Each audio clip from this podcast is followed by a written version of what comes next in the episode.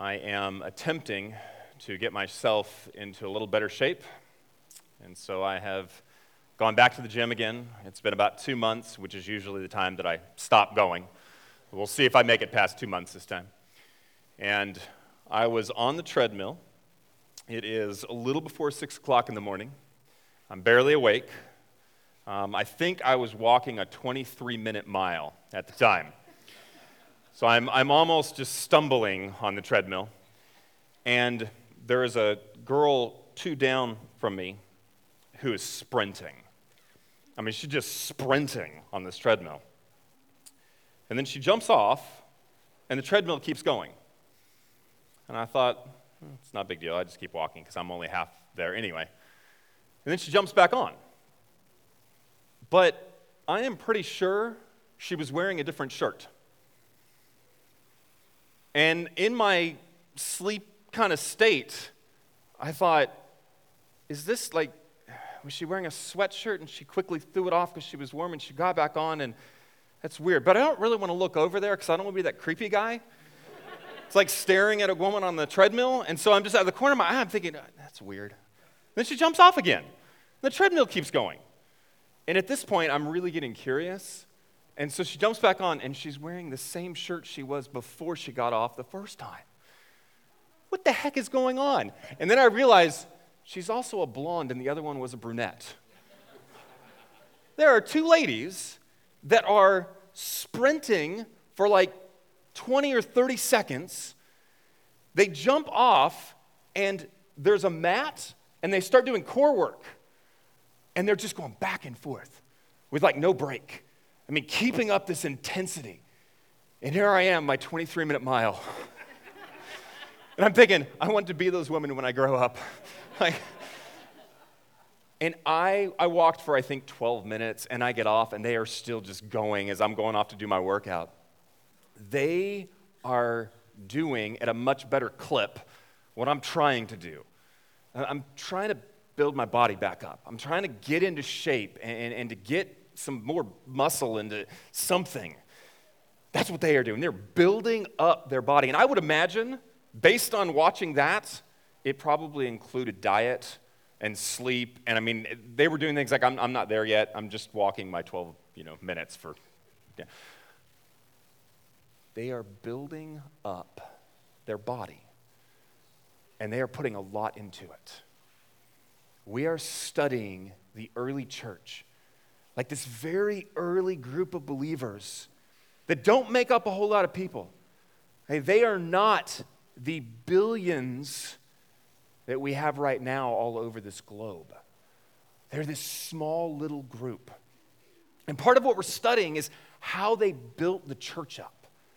How did this little group become this massive force of people all over the globe?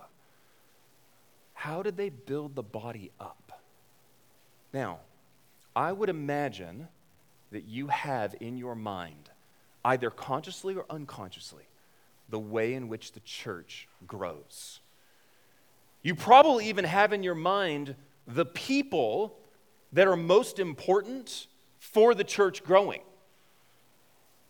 And you may even think you're not one of them that your role in building the church up is really pretty small. You just kind of show up.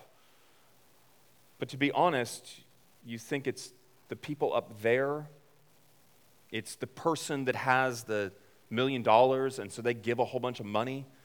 It's the people that can do more than what you might think in your mind you can do. How does God build up his church? Turn to Acts chapter 9.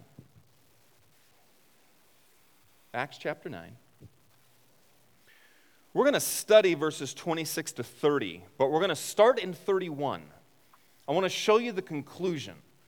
And this is still very early on in the church. They are just now starting to spread. They've gone into Samaria out of Jerusalem, but it's still a young church with not a whole lot of people in it yet.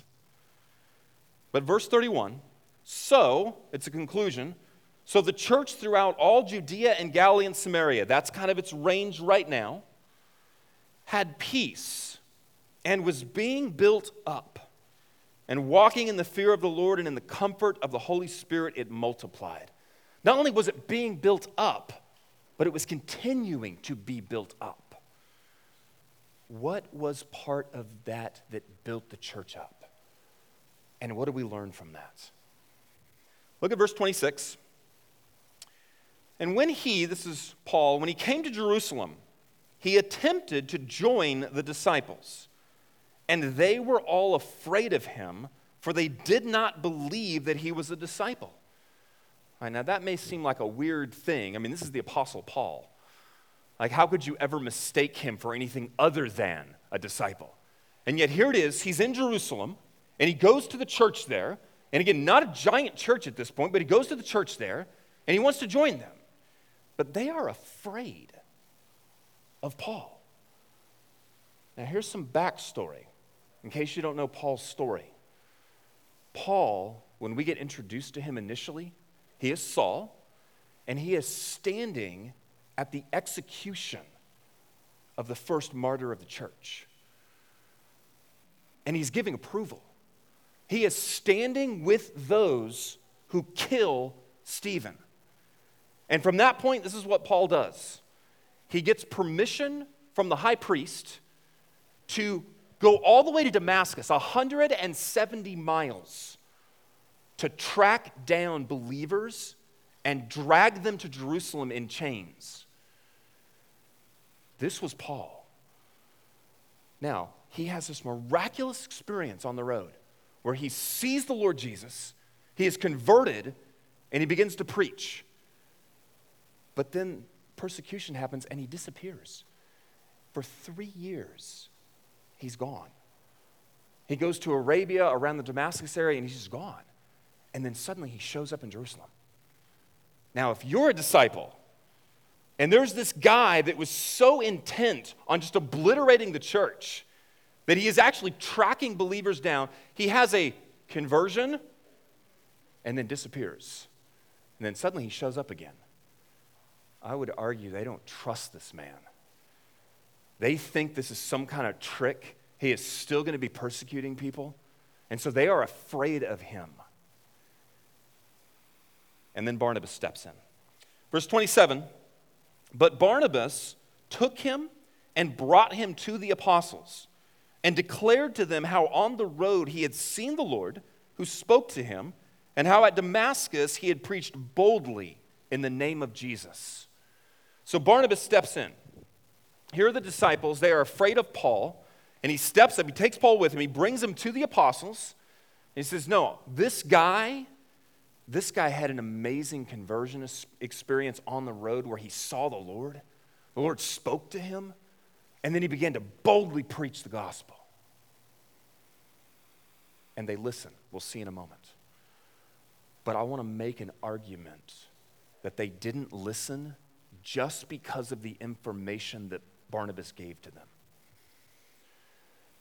So, we recently finished this thing with my daughter called DI, Destination Imagination. Uh, my wife coached this team, and it turned out to be a lot more work than I think what had been imagined it would be. I mean, it was a lot of work, a lot of time. And we went, they went to this first competition and they won. And so we had to keep going. And like we were excited that they won, but there was this sense of like we thought this was kind of done. Like we were, we had put all this energy into it. I say we, I didn't do hardly anything. My wife put all this energy in. And so, all right, fine, we're going to state, we're going to go compete. And so they spend a lot more time. They go to state. It's on April 2nd, right after April Fool's Day. All day, they are in Anna doing this competition. I took the boys in the morning, we watched them, and then my wife and my daughter stayed to hear who won. Well, we didn't get to hear anything. They come back home, and my daughter walks in the door. And here's what I'm thinking. Okay, this is, this is the big competition. And like, I saw a couple of, and I thought, okay, well, hopefully they'll do well, but maybe this makes me a bad parent. I really didn't want them to win.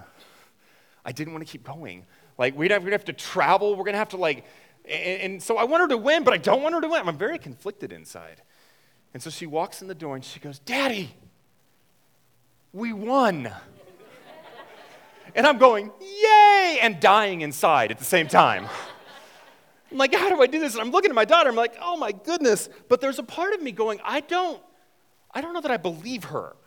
Like I do, but I don't. I mean, like, I did they really win? I mean, I saw some of what they were doing, and like I don't, I'm just not sure. And so I look over to my wife. Because if my wife says they won, then I'm gonna believe it. If my daughter says they won, I'm going to be like, I think I believe it, but I'm not sure. Maybe she misunderstood. Maybe, and my daughter goes, April Fools. That was the best April Fools on me. it was awesome. And, and now you know how gullible I am for next April Fools. But my wife's word meant more than my daughter's word anybody of the disciples might have grabbed Paul and brought him to the, the, to the apostles with the exact same argument, but they weren't Barnabas. Let me tell you a little about Barnabas. If the early church record is correct, Barnabas is numbered among one of the 70 that are mentioned in Luke. He would have been there, like with Jesus, going through the ministry. If nothing else, he is mentioned very, very early on in Acts chapter 4 as one of these very early disciples. And when we meet him, this is what he's doing. Barnabas is a landowner, so he's got some money. Barnabas, we meet him, he sells his land and he gives the money to the church so the church can take care of those who have less. If you follow Barnabas through Acts, he becomes a partner of Paul where he's sharing the gospel. In Acts 14, he's actually called an apostle along with Paul. In Acts 15, he goes to the council. I mean, this is the first major council that's in Jerusalem, and they're trying to figure out do Gentiles need to be circumcised? Barnabas is one of the voices at this council that is saying, No, we are watching God work without circumcision. Hey, Barnabas is a well respected voice in the early church. Barnabas has influence. And so when Barnabas takes Paul and he brings him to the apostles, it's not just some random guy vouching for him, it's Barnabas. And he comes and says, He has seen the Lord and he has been preaching the word. This guy is real. And they accept it. They believe Barnabas' words. Barnabas uses his influence, he uses his stature, he uses what he has in the faith for the sake of others, for the sake of the church. This is what I would call his faith. He has a responsible faith. He takes the gifts that God has given to him and uses them for the church.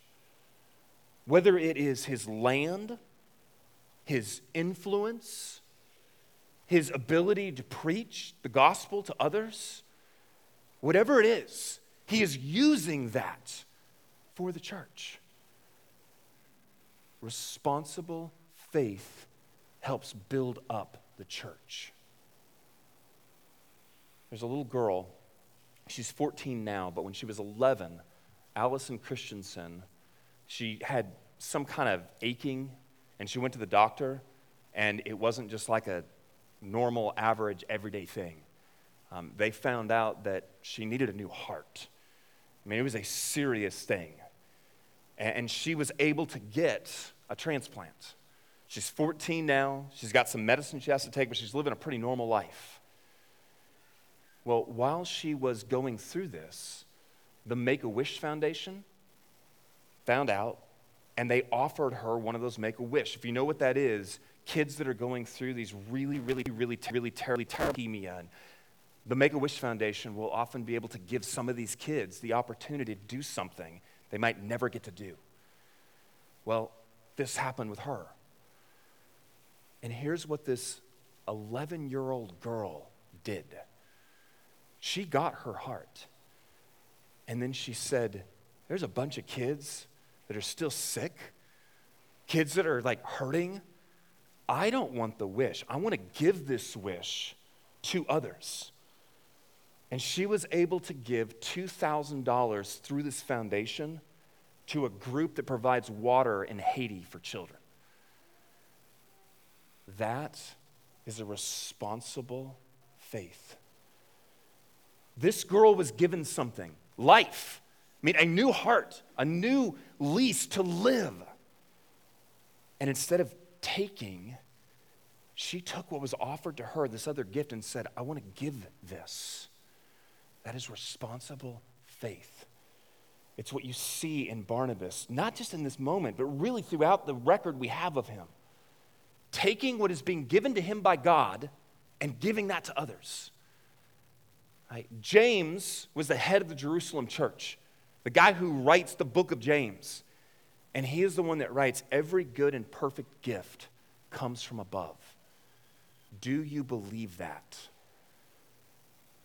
What you have whether it is a good job, whether it is influence, whether it's a certain skill set, what you have has been given to you.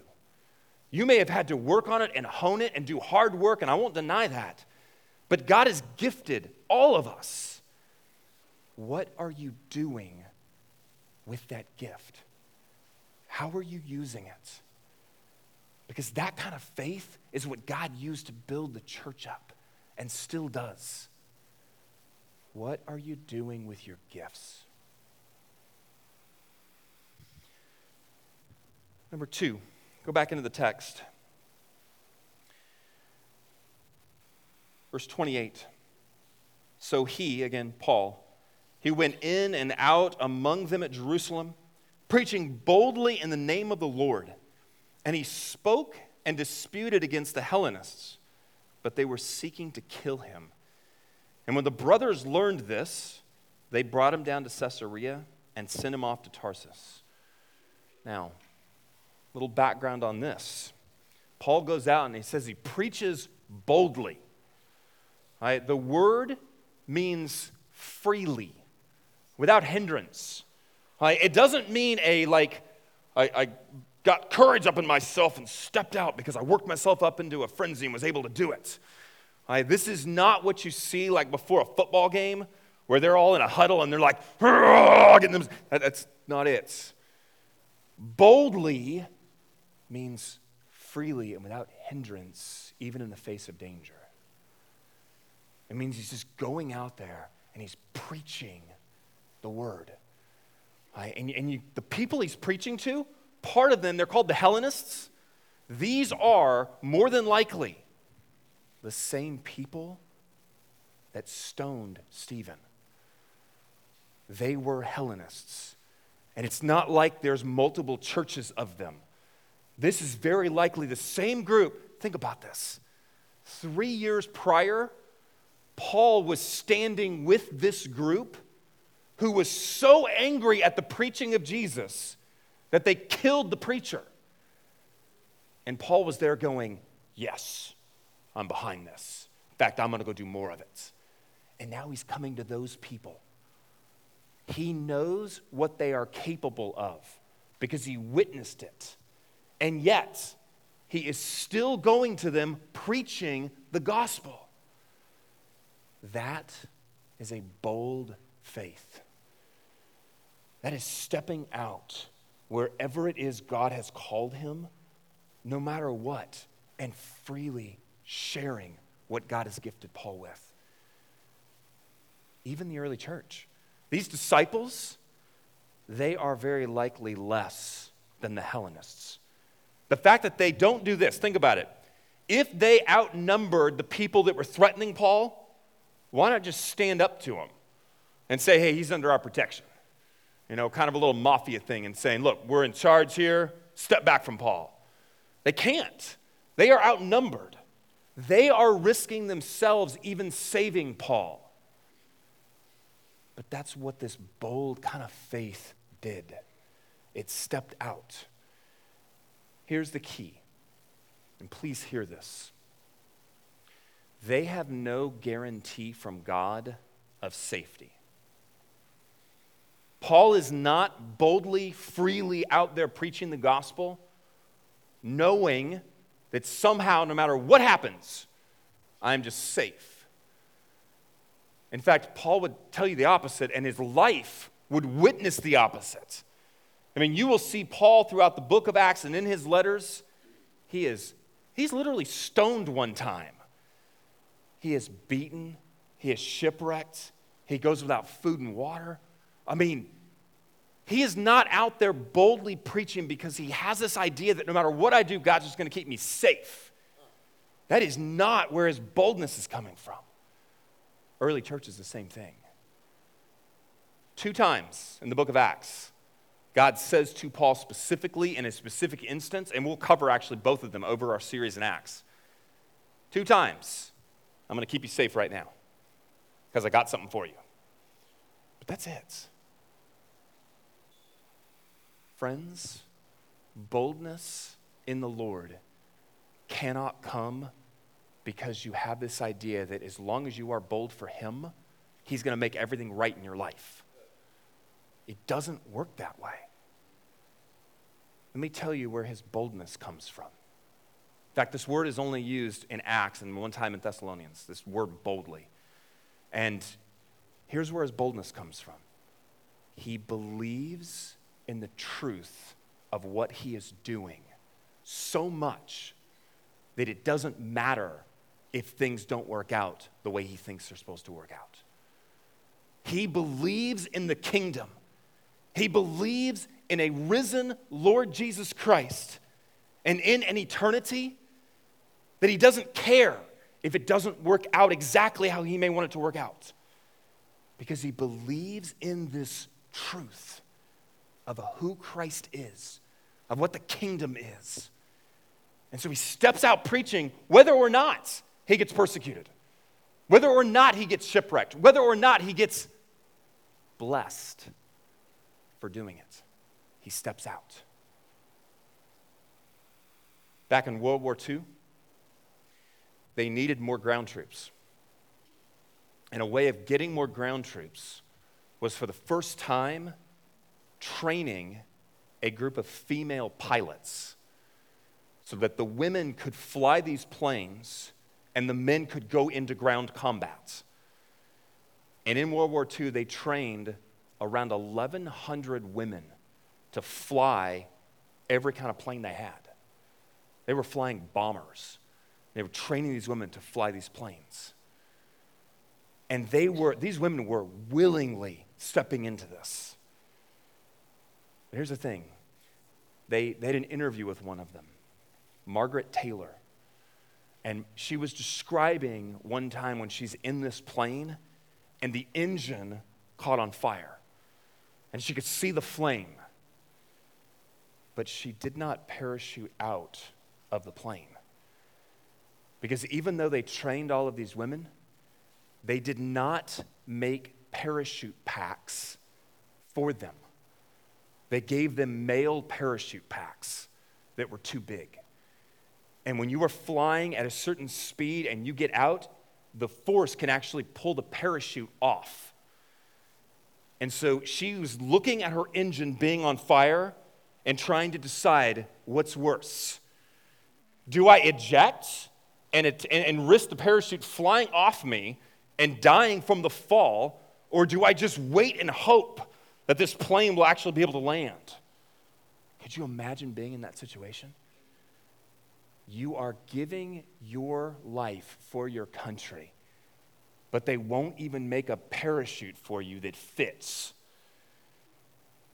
These women were not flying because they had some sense of safety, because they thought it would all work out.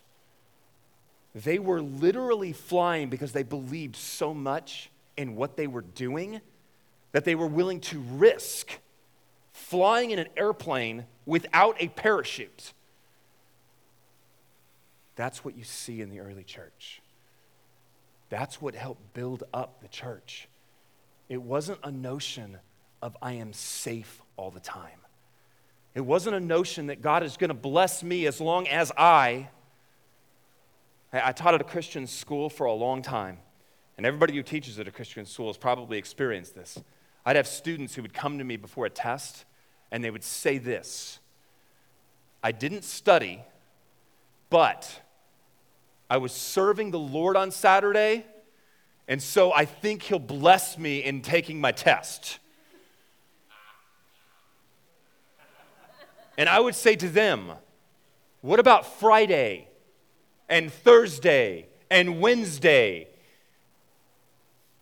But they had this idea, and here's the thing some of them were they were serious about this. They were thinking they had a case before the Lord. Like, I went on this little mission thing on Saturday afternoon, and so now God is going to give me an A on my paper. And I said, God's not grading your paper, I am. and unless you get the answers right, you won't get an A. We have this idea that, like, as long as we're doing our part, or even this, God, if you will guarantee something to me, then I will do my part. The way in which this church was being built up is you see, and not just with these two, but you see people who are taking seriously that God has gifted them and they're using it, whatever it is. What do you have that you can give for the kingdom of God? I don't care what it is. Maybe you can't get up here and preach. Maybe you can't sing. Maybe you don't have a lot of money. What do you have? Because you have giftedness. God has given it to you. What can you use for the kingdom? And use it boldly. Really step out and give it, even when you have no guarantee of the outcome. God used that to build his church, to build up the kingdom. And we have the privilege, as Toby said two weeks ago, we have the privilege of being a part of that. Building the greatest kingdom in the universe. And we're invited in.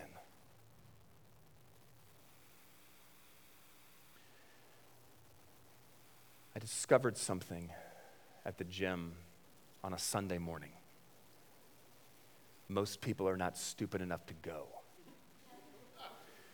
If you go to the gym Monday through Saturday, there's like a hundred people at that place. You go on a Sunday morning at 6 a.m., it's you and one other weirdo. That's it. It's like nobody else in the entire gym. I'm on my treadmill again. I think I'm doing a 21 minute mile now instead of 23. I'm really pushing it. I'm doing my treadmill. And I happen to notice that one of the televisions, like there's televisions all over the place, one of the televisions has a preacher on it. I've never seen that at 24 Hour Fitness before. There's a preacher giving a sermon on one of the televisions. That's interesting. And then there's, there's the 24 Hour Fitness like music channel. And so it's always playing on the televisions and it's playing like, you know, music to get you going. And that's actually what you're hearing on the speakers, but you can see a, a video of the band playing the music.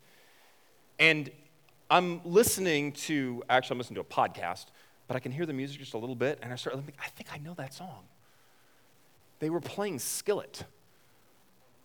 They were playing a Christian song with a preacher on the TV. I thought, wow, 24 hour, 24 hour fitness is Christian on Sundays. yeah, they're not. Um, it went off after that. But like, I'm saying this is so amazing. Like, here's this preacher, here's this Christian music, and, and me and one other weirdo. And that, that's all, us two weirdos are the only ones there. Friend on Saturday, and I'm going to start telling the story. He's going to know it's him. He said, I'm starting to see that at times I am a weekend or a Sunday Christian. That that's where my faith is that when I come here, I pray and I hear the word, but through the week, there's not a whole lot going on.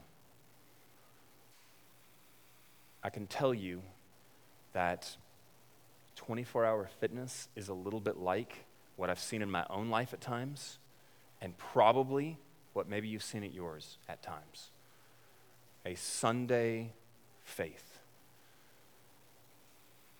friends, no guilt, nothing like that.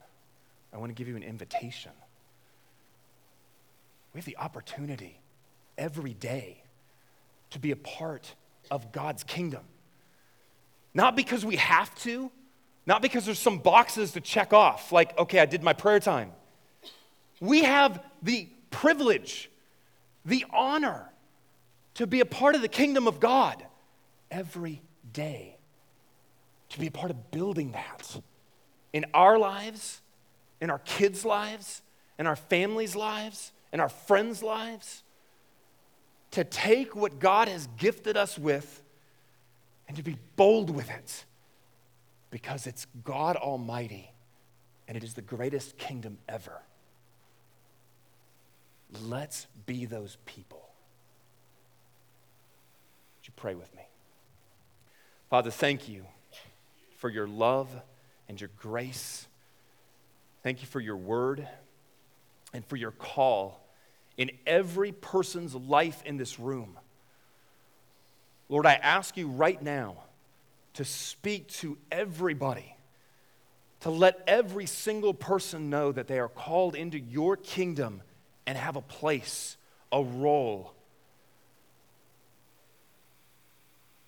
And Lord, give us that bold, responsible faith to take what you've given to us, our gifts, and to step out and to use them in any way that you would have us, Lord, to build up your kingdom. In Christ's holy name we ask it. Amen.